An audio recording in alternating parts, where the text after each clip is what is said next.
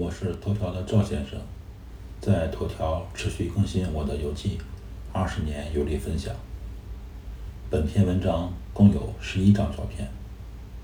我和老婆乘坐游船游览国王湖，景区有两种票，一种只到达红顶教堂，一种到达内湖。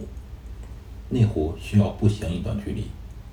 我和老婆买的是到达内湖的票，途中不下船，直接在终点站内湖下船，游览完大瀑布，回程的时候去参观国王湖标志性的建筑红顶教堂，也叫红葱头教堂。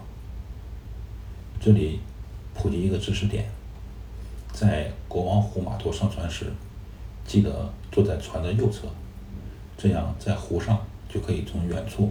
拍到红葱头教堂，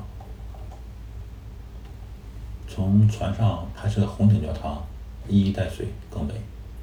如果天气合适，湖面上有淡淡的雾，照出来的照片更美。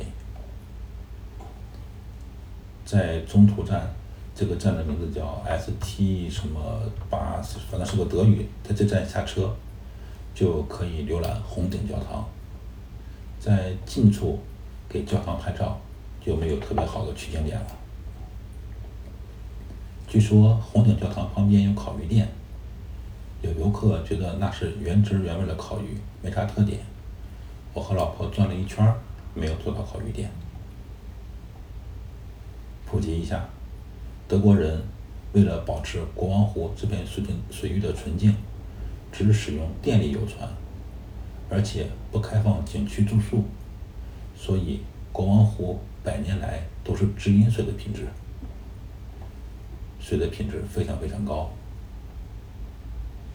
从景区出来，我和老婆在门口的小集市转了一圈，集市内有一些小的纪念品，很有特色。集市有一个小的方尖碑，我在前几篇文章记录了美泉宫那篇文章写了方尖碑。广场的方尖碑上有一个头像。是巴伐利亚摄政王路德波特的头像和文字介绍。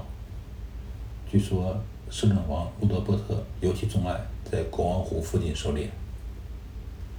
游览完国王湖，我和老婆没去魔法森林和拉姆草小镇，乘公交车直接回酒店休息了，因为第二天我们要去逛古堡。特别吸引我吸引我和老婆的。是我们两个人背的包，穿大街过过小巷，逛逛夜市，吃点零食，所以我们特别期待第二天去逛古堡。赵先生，二零二零年五月二十日。